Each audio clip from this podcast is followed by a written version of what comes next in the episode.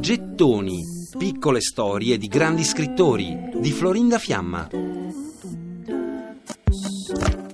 Elizabeth e David, i genitori di Edgar Allan Poe, erano attori di una compagnia teatrale.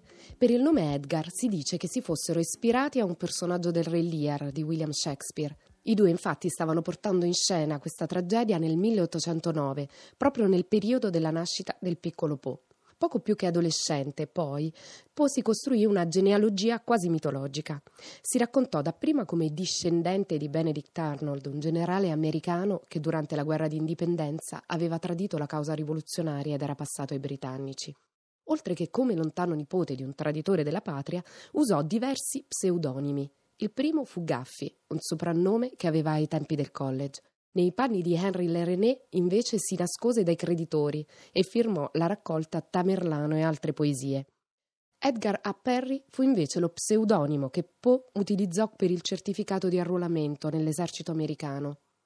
Invece, per firmare la poesia Il Corvo, pubblicata sulla rivista di American Review, usò il nomignolo Quarrels, un gioco di parole con quarrel, che significa litigio.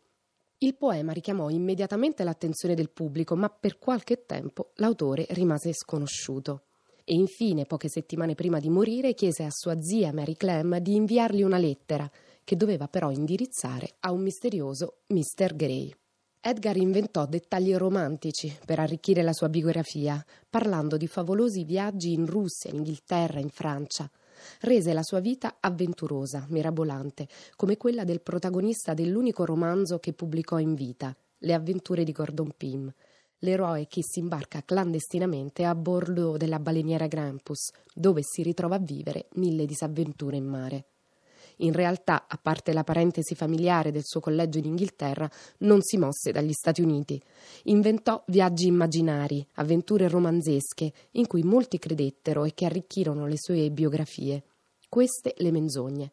La verità era molto più semplice. Da ragazzino, durante il collegio, Edgar salta più in alto dei suoi coetanei. Gli piace disegnare, raccogliere fiori e studiarli. Aiuta un compagno di giochi, Bob Sally, a fare i compiti. Lo difende dai ragazzi più grandi.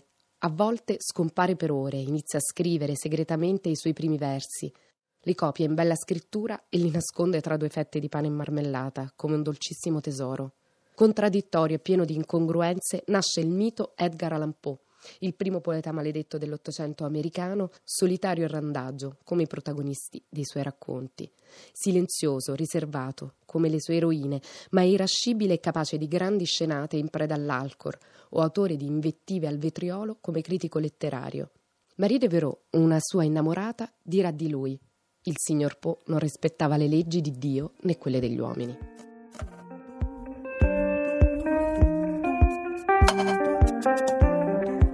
Per riascoltare e scaricare in podcast gettoni.rai.it